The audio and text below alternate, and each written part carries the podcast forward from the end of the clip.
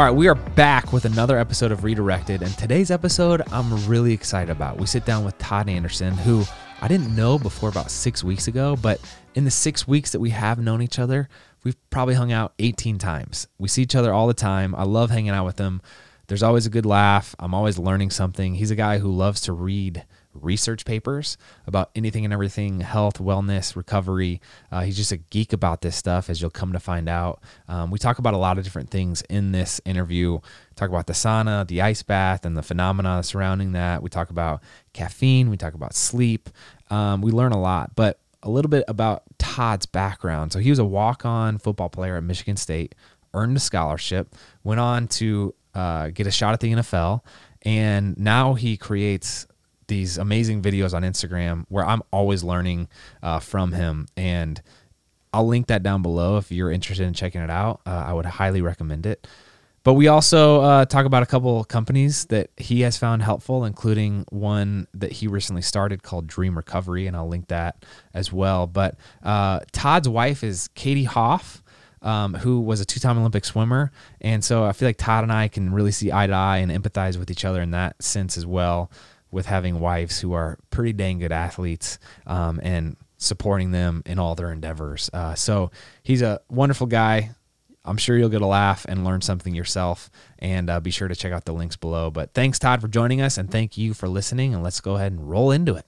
Thanks for coming by, Todd. I feel like excited to be here. Excited to come over for the first time. I know. Welcome. This is where it all goes down here.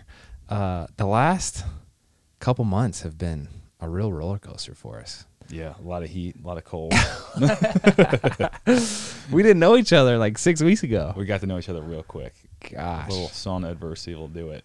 I try to explain to people, they're like, what do you do in your free time? And I was like, well, I play ping pong, and then I've been doing sauna sessions with the boys recently. Yeah. And it's hard to explain. It's pretty electric, but it's kind of one of those things where like you don't know what you don't know. Yeah. Yeah, so. But once they know, people are hooked. You know, you can't get away from it. Have you always been into this world of biohacking?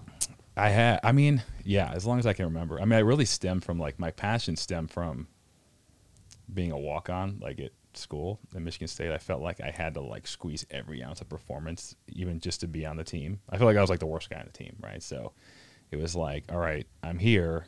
How do I play catch-up because I'm not where I need to be? And that kind of led to this obsession and passion with human performance, and then that rolled into like recovery and just how do you feel the best you possibly can at all times. Yeah. So you alluded to you played football at Michigan State. Yeah. And then you came in a walk-on. Yeah.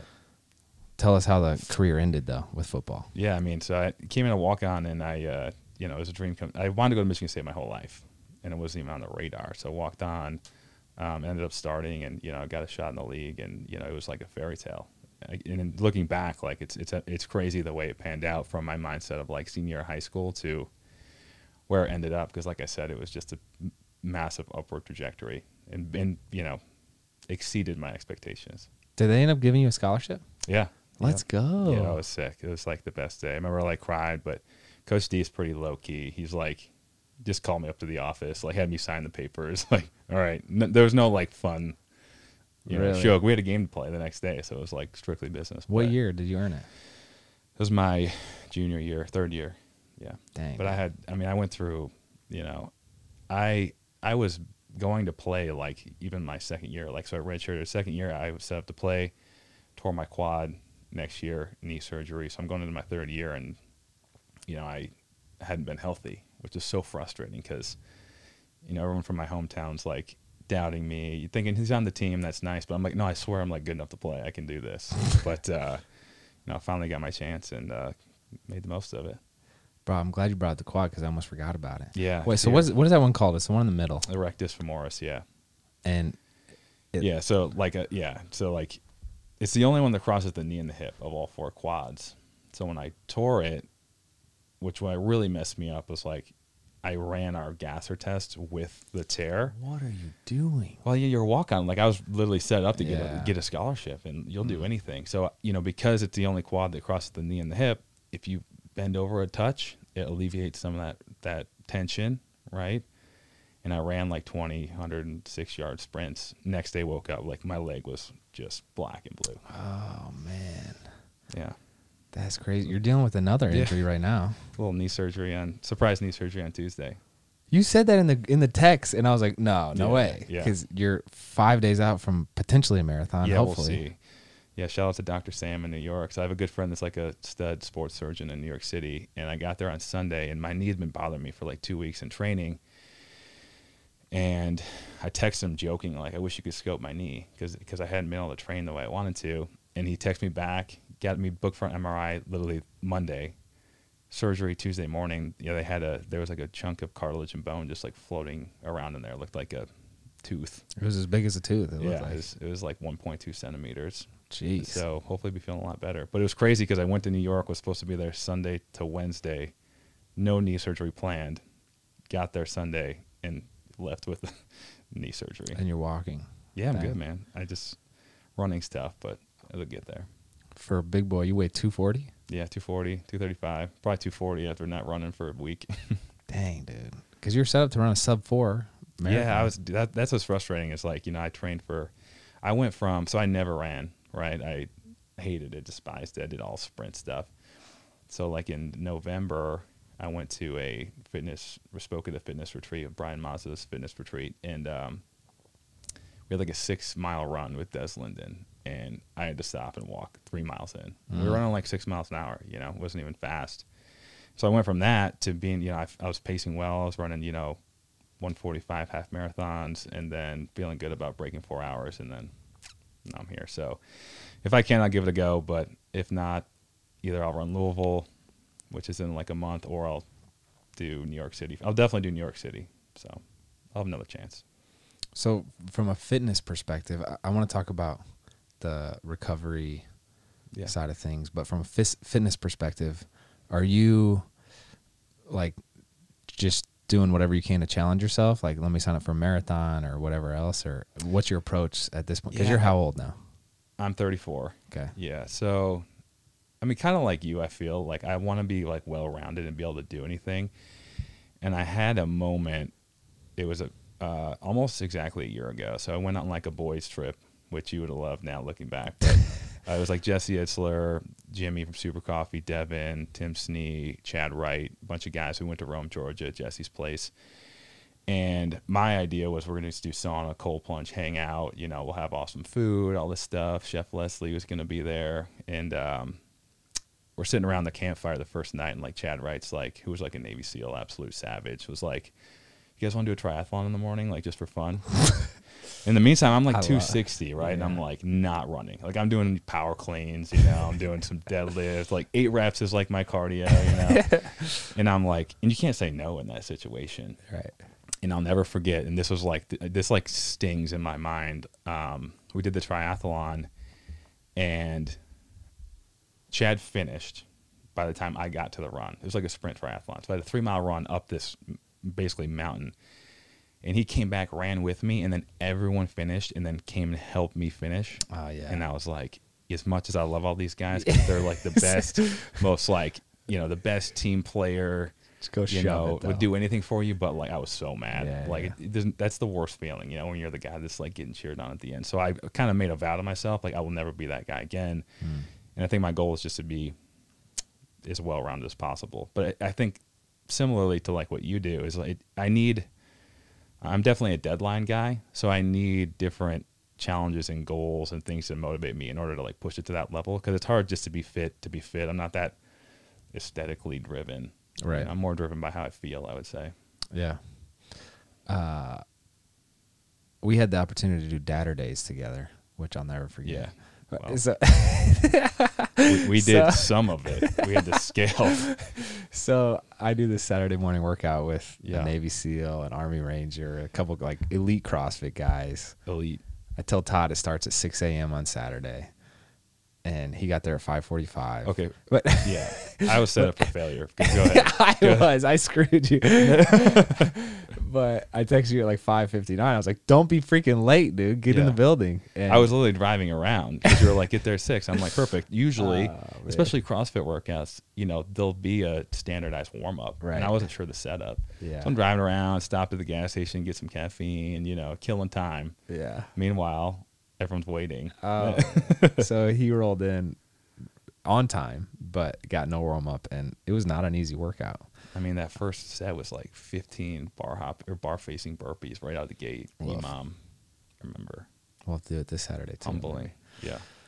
I struggle though because I'm going back and forth on like, I want to be the guy who like, there's a marathon here in Nashville this Saturday. I want to be the guy that's like, yeah, I got a buddy coming to do it. He needs a partner. I'm here. I'm in. I haven't been training, but I'm going to do it. And then also balancing that with, I also want to be healthy and fit when I'm 70. So like those two don't necessarily go hand in hand, but do you think about that trade-off much where it's like push myself hard now to maximize my potential versus extending my potential to the longest amount of years? It is hard. And it's, I mean, it's a direct balance too with the whole like strength versus cardio thing.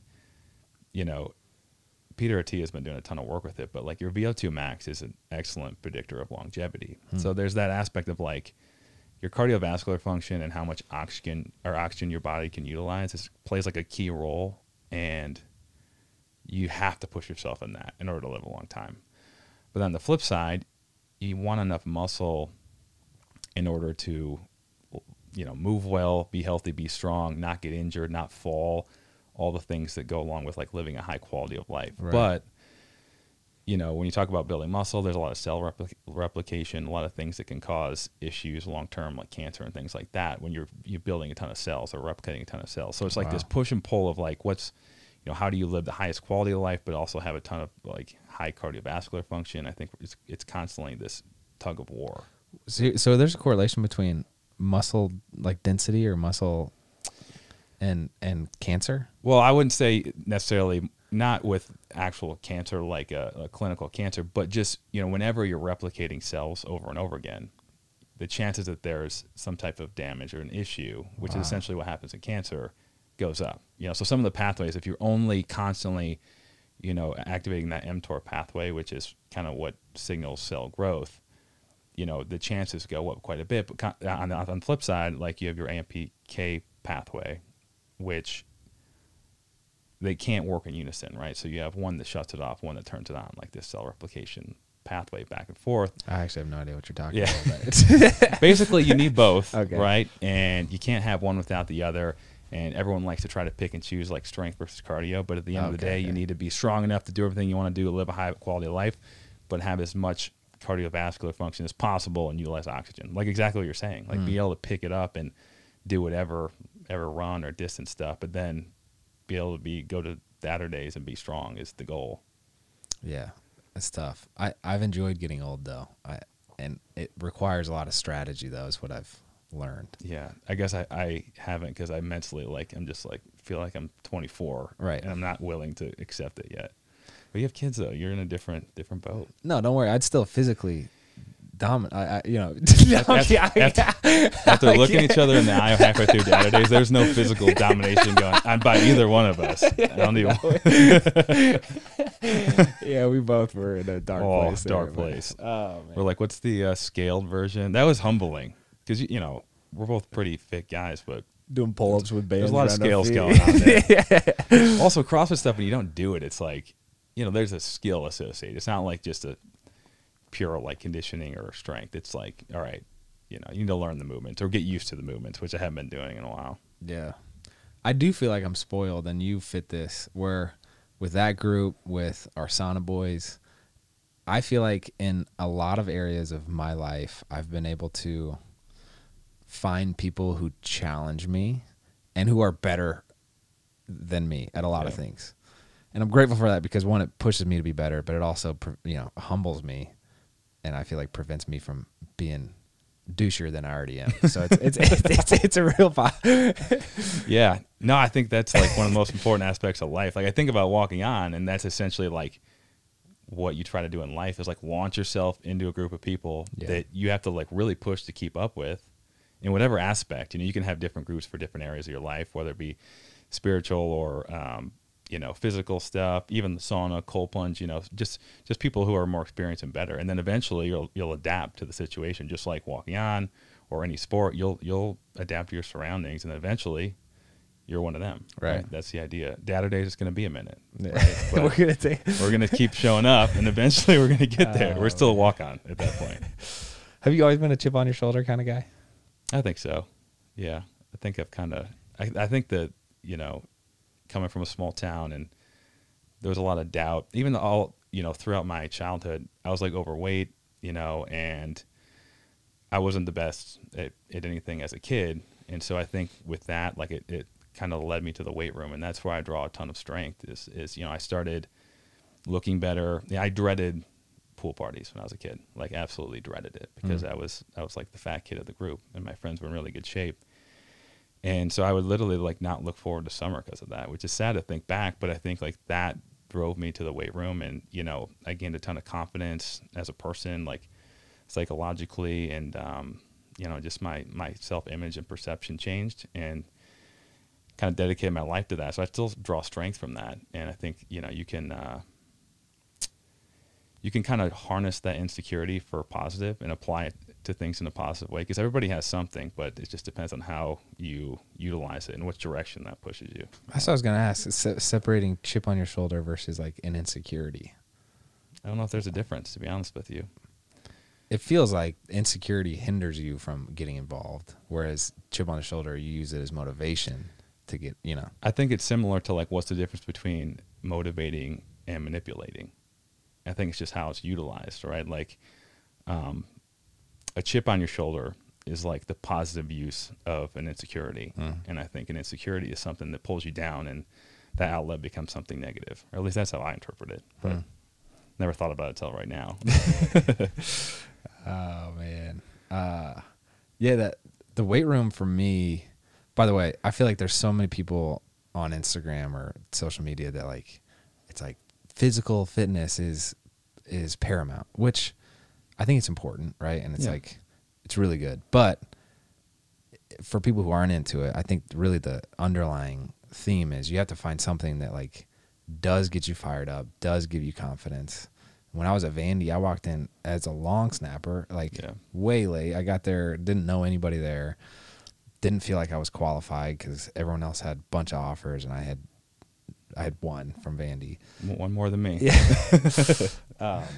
But it was like the weight room that really established my place on the team, where I would just show up and like, not that I'm the strongest dude, but I would be just ridiculous in there and hooting and hollering, and like I was like the hype man, right? Yeah, still are. But it was like fun. I'm pretty sure all my neighbors, because you are the hype man, like they think that we have like some cult in the backyard, because there's like so many like let's go chants at like 9:30 at night. Okay, so let's talk about the sauna boys. Yeah, though, because it's a squad. Todd and I met. Didn't know Todd from Adam. Yeah. Never knew this guy. Just showed up because we had a mutual friend in town. Which is wild looking back at how we didn't cross paths, but yeah, never. I know. Yeah. And you had just come to Nashville not too long ago. Yeah. And then within that first week of meeting each other, I think I was in your backyard, in your sauna, mostly naked.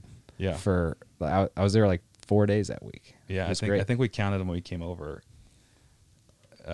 It was like 6 out of the 8 first day, 75%. I've been so pleasantly surprised by the sauna, because I've maybe done it 5 times before your backyard. Mm-hmm. But tell us what you love about the sauna. I'm curious. Man, I mean, there's so many positive things. I mean, as far as longevity goes, it's an absolute beast. You know, it's like, you know, when I think about aging, the thing that worries me the most is like neurodegenerative diseases. You know, when you start not being able to remember things, mm-hmm. and, you know, your quality of life drops significantly. Because I think that's what we're trying to do, is not just have a, you know, a long life, but be healthy, like your health span to be as long as possible. So, I mean, going in the sauna 4 to 7 times a week, like over 180 degrees, 176 degrees was the study, but like Alzheimer's dementia is reduced 26% instantly, just 4 to 7 times a week. And the more you do it, the better it gets, which is awesome. Wow. And there's a ton of longevity studies. But, I mean, my favorite thing is just, and especially like the barrel sauna, the Sisu barrel sauna, is like the setup is like you're staring at someone face to face, right? Mm-hmm. It's hard. Like when it's hot, You're altering your mindset with all these like neurotransmitters. It gets you in a good mood, and there's no phones, too hot for phones. So like you have to talk, get to know people. Like that's such a rarity in this day and age. It's such a rarity. When you think about it, it rarely ever happens. I know that it's quality time, but it's also, I think there's so much bonding that can be had through adversity, and you felt it in college football. It's like you're doing the 2-a-days or you're doing this, the conditioning test, and it's like everyone's out there suffering. Yeah. Which is parallel to the sauna environment where like you're dying sweat. And like there's a bonding that comes from that, right? Yeah. I mean, I think that's what I miss about like playing football and just being on a team is like, you can be with someone, spend the most time, get along super well, but until you do go through some adversity, like those bonds are stronger than any other bonds that you can form. Right. And so I think, you know, as you get older, you're not necessarily going to have the same environment as a team, but if you can create that environment, like, you know, I've only been here for a short time, but I feel like I already have great friends here because I think some of the stuff we do, I think it makes a big difference. It's so fun. And yeah. It's not like, hey, we're having guys over to watch TV or to play video games. It's like, no, we're actually, even though we're in your backyard just for maybe an hour and a half, 2 hours, it's like really well planned and like efficient 2 hours of getting to know each other. Yeah. So, but you always do a system where it's like sauna, ice bath. Mm-hmm. What's the appropriate ratio with alternating or cycling in that way? It depends. I think that, you know, if just straight up performance wise, I usually will separate. I'll do cold only in the morning, and I'll do sauna only at night. But when people come over, we do social stuff, like some of the contrast training mm-hmm. has benefits too. And I think with the contrast training, the biggest thing that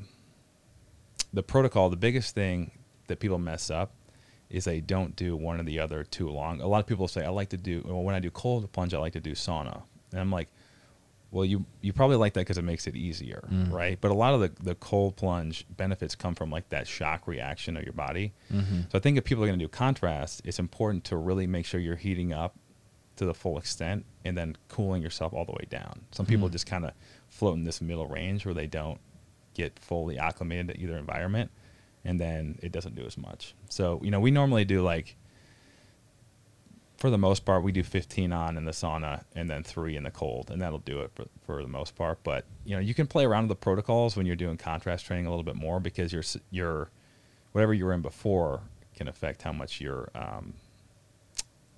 conditioned to stay in, whatever. So you do cold plunge first, you can stay in the sauna significantly longer. But I think it's important to push yourself.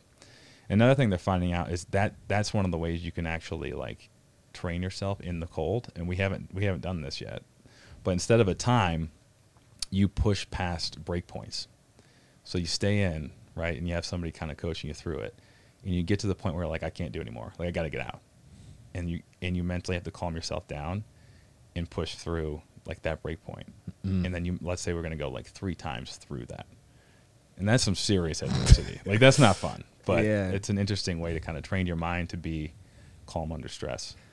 The sauna is easier for me to get through than like the shock of the cold. Like the heat is definitely uncomfortable, and like you're drenched, and at some point you have to work on your breathing. But the cold, everything about it is just pretty uncomfortable. Oh yeah, I think the cold is like whenever I'll have a lot of people message me and be like, I could never do that. You know, I can't do the cold, and I'm like, no, it sucks for everyone. Like that's the whole point. Like you're not different than everyone else, so. When I work with people, I talk to people, and they're trying to kind of make a lifestyle overhaul. That's why we always start with like sleep number 1 in the sauna, because they're enjoyable, you know, and they make such a big impact, and they make everything else easier. You know, the sauna, there's been studies that show that elevating your core temperature like just one time has reduced depression-like symptoms for up to like 6 weeks, like crazy, awesome studies on mental health stuff. So, you know, I think people sometimes when they're trying to like lose weight or get healthy, they try to like work out and eat well right out of the gate, which are the 2 hardest things. And maybe you start with, you know, working on your sleep schedule and a sauna protocol. You start optimizing your brain and how you feel. And all of a sudden, like those eating decisions get easier. Yeah. You know, your motivation to work out gets easier, and everything starts to flow and you get momentum. My high school weight coach. Oh man. Used to tell us to get comfortable with being uncomfortable. And I've loved that approach to life where it's like, just like we were talking about being with people who push you. It's like, yeah, always walking this fine line of not so much that you get discouraged, but being uncomfortable enough that you're improving or learning in some sense. And that it's just an exciting way to live life. But it is. And you can apply it to like anything, not just like fitness stuff. Right. It could literally be hot. It could be business stuff. Like, right. And that's the way to go. But it's also, I think that is a great thing to do, but also it's easy to jump into the comparing game. You know, when you're pushing yourself and you're around people, I think people can slip into that, you know, comparison pretty easy. And that can be hard to deal with as well. Yeah. I have less pride in that sense. Yeah. You know what I'm saying? It's like, I was thinking about this. There's a lot of people like Walker, who we know, mm-hmm. he does few things very well. I do many things not very well. But it's like, it's not better or worse. It's just like, hey, he's going to, I don't think you're giving yourself enough credit either. Well, I think you're, I'm not downplaying a little bit, but. Oh, man. Well, I appreciate that. But, okay, I'm excited. But, bar facing burpees on Saturday morning. I'll give you that one. Oh, man. I'm excited to talk about sleep. I want to unpack that. But before we get there, I mean, ice baths on social media have just taken over. Yeah. What is it? For you, like, what are the benefits? Just share with us. Yeah, I mean, so I think a lot's changed. I think with ice baths, we used to think of it as like, you know, sit in the ice bath, help you recover, and you're going to sit in there for 10 minutes after practice. And I think, you know, over the years, we haven't had the technology to really measure or the studies to figure out exactly what's going on in the body. But now we have a better idea. And it seems like the ice bath is a lot better for stress management and just energy in general, you know, so you jump in an ice bath, like some of those neuromodulators that like coffee boosts, like dopamine goes up 250%, norepinephrine over 500%. The things that give us energy go through the roof, like naturally, just by cold water. So I think utilizing it in different ways and understanding what it's doing to the body has been a huge shift. But I do think the, I guess, popularity has increased so much because it is a cool thing. It's a cool factor. Like, it's ice and it's hard and it's like a vibe and people like to do videos and stuff, where like the sauna, if you notice, hasn't had quite the popularity, but you can argue that the sauna is even better for you for a lot of reasons. And I think it's more enjoyable, but it doesn't have that cool factor. Can I ask, I used to do steam a lot. What's the difference between steam and sauna? Yeah. So steam, what's hard with the steam is, like, I think the legal limit is 105 degrees for a steam room.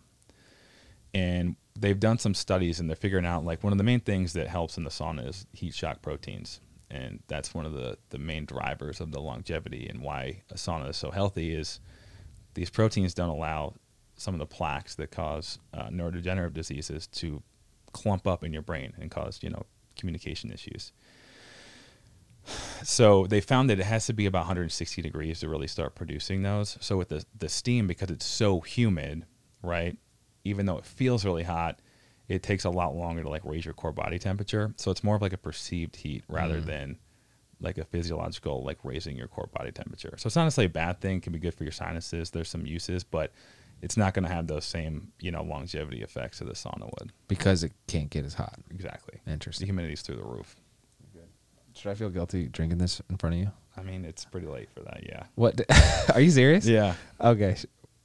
Let me just take one more. There you go. What flavor? That is a pretty good flavor. I work with C4, so, you know. Do you drink a lot of caffeine? I do in the morning. I'll do like 200 milligrams in the morning, but. A C4, pretty much. Yeah. One C4, Yeah.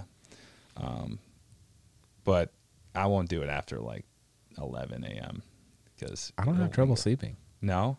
No. It's hard to tell, too, though, because even if you have a ton of caffeine, you could feel like you're sleeping well. It's all perception, right? Like, you don't really know what you don't know. And the other thing is, a lot of times you could feel like you're sleeping well, but like your sleep architecture and your sleep cycles could be off, and you wouldn't really realize it until, you know, down the road. Or it'd be hard to really.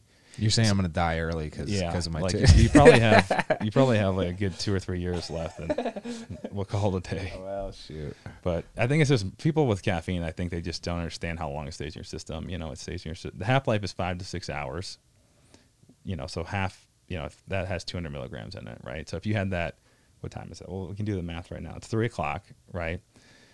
So we'll say 9 o'clock, you'll still have 150 milligrams in your system.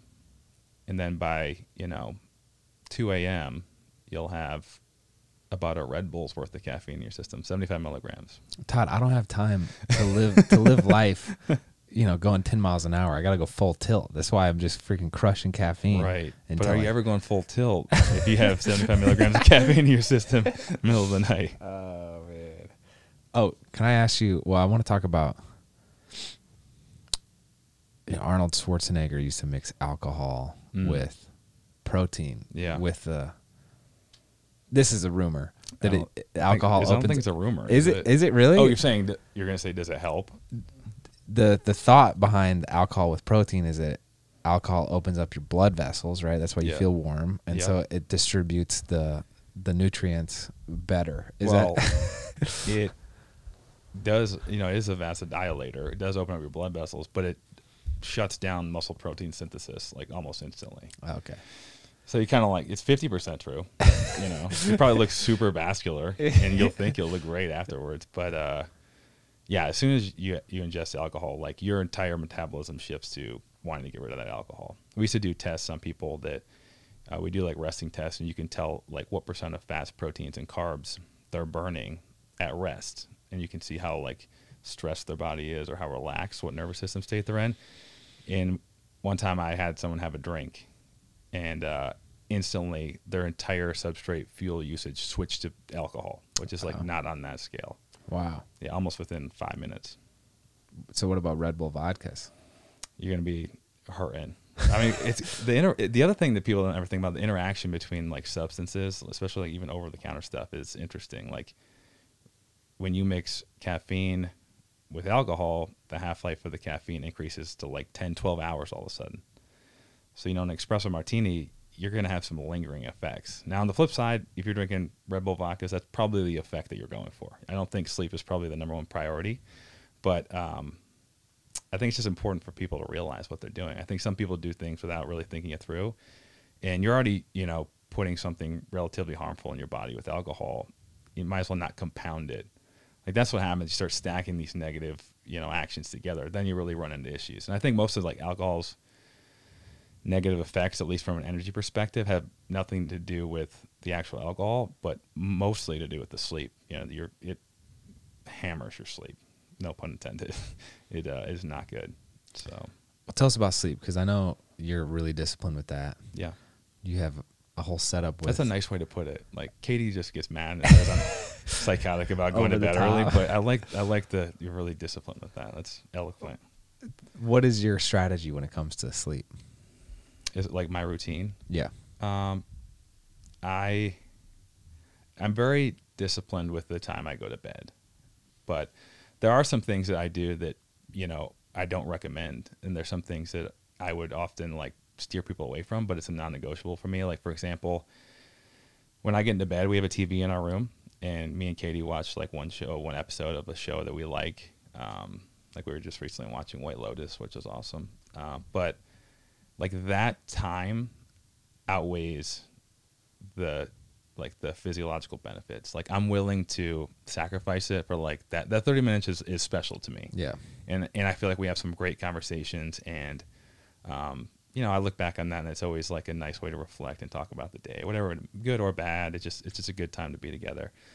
But, beyond that, I mean, you know, sleep mask, and then I've been doing the mouth tape. So talking about special 30 minutes, mouth tape comes on, the special 30 minutes is over because there's no more talking. So if it's a bad 30 minutes, you can always just end it early and put the mouth tape on. But I've been doing that recently, and that's been pretty revolutionary as far as like my sleep quality. I realized that was a pretty big, I've experimented with it over the last 5 years, but you know, when I started doing it consistently, I was just a big mouth breather, and I feel a significant difference, and the data backs it up when I tape my mouth. So I feel like mouth tape is not widely known. No, yeah. So, I mean, the idea is, and there's a ton of literature on in general about just, there's so many amazing benefits about breathing through your nose, you know, especially at rest states.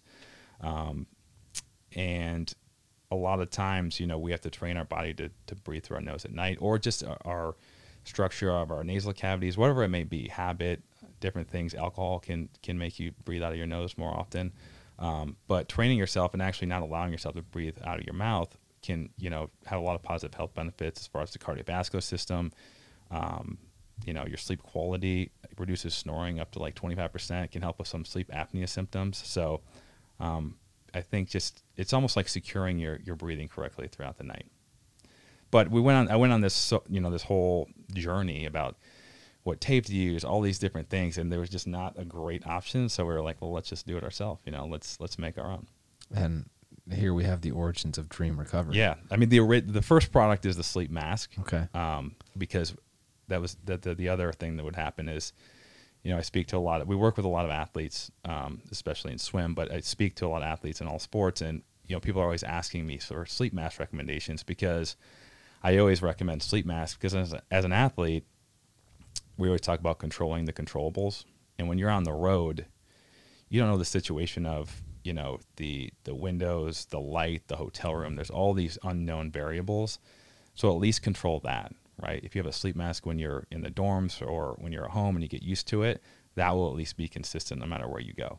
It can be really useful regardless if you're going different time zones and you do adjust. You know, it's an easy factor to control. So never had a great recommendation on sleep masks. So basically, you know, me and my partners, we bought every sleep mask on Amazon and tore them up, ripped them apart, looked at every aspect, tried them out, found the best silk in the world that we could, and put it all together and created these two sleep masks that, you know, I think are the best you can get. Do you ever have pressure? Or do you have like pressure from a sleep mask ever? Well, we have two versions. So the one is called our OG, which is like your traditional silk that is flat, and we have one that is it's like puffed out around your eyes, so there's no pressure on your eyes. Wow. Also can be great if girls have lash extensions. Doesn't mess them up. Oh, wow. Yeah. I didn't think about that till my Katie was like, "Oh my gosh, it won't mess up my lashes," and I'm like, Never did I think that was going to be a factor, but it's crazy. It's crazy how many people I talk to about, and girls always are like, "Well, will it mess up my lashes?" And I'm like, as a matter of fact, no. Not anymore. So I don't like that either. I don't like pressure on my eyes. So I like the 3D. That's the name of the puffed out mask. But a lot of people like the 2D. The 2D, which is not the puffed out one, is a little better for side sleepers because it's very tight around the corner. So when you roll, it doesn't slide over intentionally. And the 3D can be better for someone that's either like on their stomach or on their back. Is there a sleeping position that's best? Not really. It more depends on if you snore in a certain position. Like snoring can be a symptom of a lot of stuff that you really don't want to deal with, like sleep apnea. And if anybody ever has a question if they have sleep apnea, I would 100% get a sleep study done because that's something you don't want to mess around with. Like a lot of negative long-term health outcomes from sleep apnea, and snoring can be a symptom. But yeah, as long as you're comfortable and you're not snoring like in a specific position, there's not a ton of stuff out there on that. I'd say most people tend to be a side sleeper, which is pretty normal. Bro, but my your arm falls asleep? Shoulder. No. I got like knots in my back and my neck is all I'm not doing it right, bro. Are you a side sleeper? Yes. But I'm trying to be a back sleeper because I'm sick of like I did this research on Have you ever done a sleep study? No. You should do one. But I was looking at how to place pillows. I got one under my armpit. I got one here. I got one on my neck. There's like one on my upper elbow, right? It's like 4 pillows in. Yeah. And then, you know, when I ever want to shift, it's a whole thing. But I usually sleep pretty well. I'm not like I don't usually have problems, but it's just I feel like not necessarily the best long term. As I've gotten older, that stuff definitely pops up more and more. Yeah. And then I feel like playing football, like your shoulders are always a little questionable. So it's not easy. And there's a million different pillow solutions, but I think honestly with trial and error, like there's nothing to support like this is the best way. I think a lot of trial and error is useful, but we do also make we got that same silk. It's like the most hydrating silk you can get. It's like the highest quality, and we made pillowcases out of that. So it's like a cooling sensation, which is a main factor in why people can't sleep well too. It's just your body's ability to regulate temperature. Does the darkness of the area you're sleeping matter? So like a sleep mask, beyond just having consistency, does like the darkness matter? Or like as long as you can fall asleep, you can fall asleep. The darkness in the room, you're saying? Yeah. With the sleep mask on? Well, is that part of the benefit of a sleep mask is the pitch blackness? Yeah, 100%. Yeah. Yeah, there's a lot of literature on just like pitch black being better than even just like they've done studies where like us, you know, it's not many people have alarm clocks nowadays, but like the small lights on an alarm clock, like even that can disrupt some of your deep sleep cycles. Oh, so wow. That's what I mean. It's like one of those things. It's like, why not eliminate that variable completely? And I think the sleep mask is tough because it's like, it took me a long time to even try it, and I was super into sleep. It's not something you're like pumped about, you know, you're not like, I really want to try a sleep mask. And it's kind of weird for someone that's never really thought about it. But I think if you give it like 2 or 3 nights, it's one of those things that you really got to see through and give a shot. And usually, you know, you realize like it does have a big impact and you sleep a lot better. So for those who have never tried mouth tape or a sleep mask, where would you direct them? To purchase one? Yeah. Yeah. So dreamrecovery.io is our website. We're launching with the sleep mask first in April, and then the following month we're going to launch with the mouth tape subscription. And the mouth tape is nice because it's flexible and breathable, so it's not as you know, every time you start with mouth tape, it definitely is a little bit uncomfortable, and you start to think about like, what if I can't breathe and all this stuff. But you know, on the flip side, that is another, you know, you're almost giving yourself a lesson in regulating your nervous system and breathing through your nose, and you're fine. You know, you can breathe really well, unless you have an issue. If you have an issue, absolutely, you know, talk to a doc. But we'll have a lot of education on how to use it, different protocols. You can use it while you're exercising. That's useful for some low intensity exercise. And it can actually affect like what type of fuels you're using, like fats versus carbs, if you can breathe through your nose more efficiently. But yeah, I think it's one of those things that you just have to try. Yeah. You know, and we're going to have a money back guarantee. Like if you don't like it, like if you try it out and it's not for you, like we'll definitely give you a refund, because it, again, like it's hard to describe, and you have to feel how it feels to sleep that well. Yeah. And it's a little intimidating when you think like, oh, I'm blocking off my mouth. 100%. Will I be able to breathe? But it's amazing how quick your body adapts, and mine just kind of instinctively switched to nose breathing. Yeah. But I do think that like we're very open to it and used to probably trying stuff weird stuff like that. If it's someone that's, you know, it's your first thing that you've really tried, especially when it comes to sleep, you know, just know that it is going to be a little bit weird and uncomfortable. And I think it's important to start maybe just awake, doing simple tasks around the house, walking around, just getting comfortable and not really thinking about it. You'll be surprised at how easy it is to breathe out of your nose. You just never consciously think about like, how am I breathing? It's also a more approachable investment getting mouth tape and a sleep mask than like jumping into buying a new mattress per se. Yeah. Right. But, and I would argue too, like if you have a really poor mattress, like that's a different issue. But nowadays, you know, I mean, we have this mattress company, Bright, that's amazing. And it's this AI technology and these computerized air pressurized chambers, which is off the charts. But there's a lot of stuff out too that's, you know, really affordable. So when you think about how big of an impact you can have as far as bang for your buck, it's a relatively low, simple investment and have big impacts. I mean, temperature and light, those two things alone, I mean, those are like my two biggest weapons, I call them, when we talk about combating like a good night's sleep. Is colder the better? I mean, ideally like 65 to 68 degrees. That's like the perfect like sleep zone from the data. Yeah. But just in general, like you want to be, it needs to be cold enough to allow yourself to cool down. Like if you feel like you're warm, you're not able to cool down. Like your body does drop its core body temperature slightly when you fall asleep.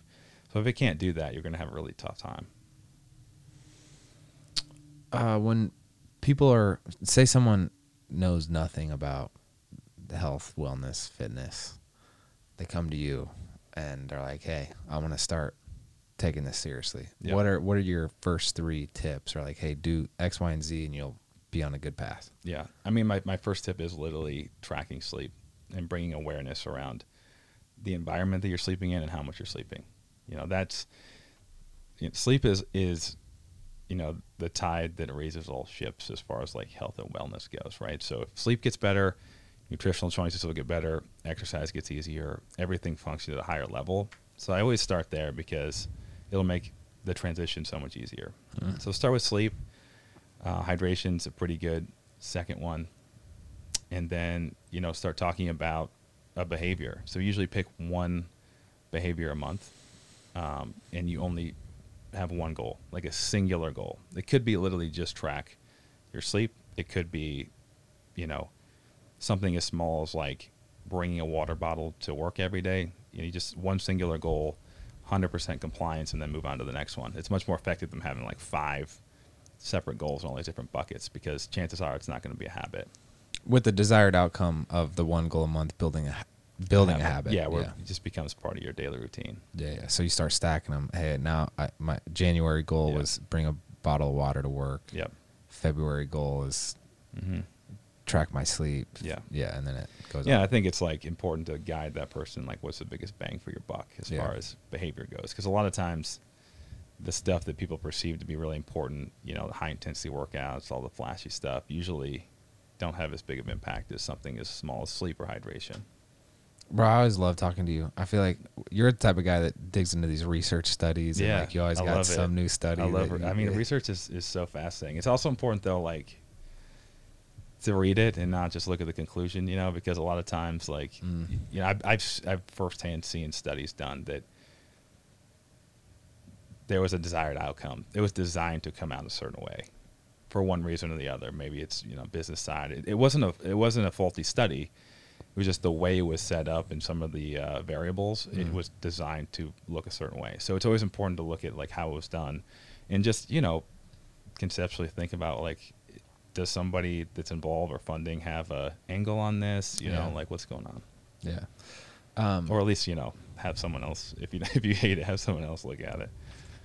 It's also been so funny to go over to your house and see your supplement cabinet. You're always so generous with like sharing electrolytes, all the things you have, and you know your stuff. So anyway, for those who are interested in investing in their sleep, check out dreamrecovery.io. Yes.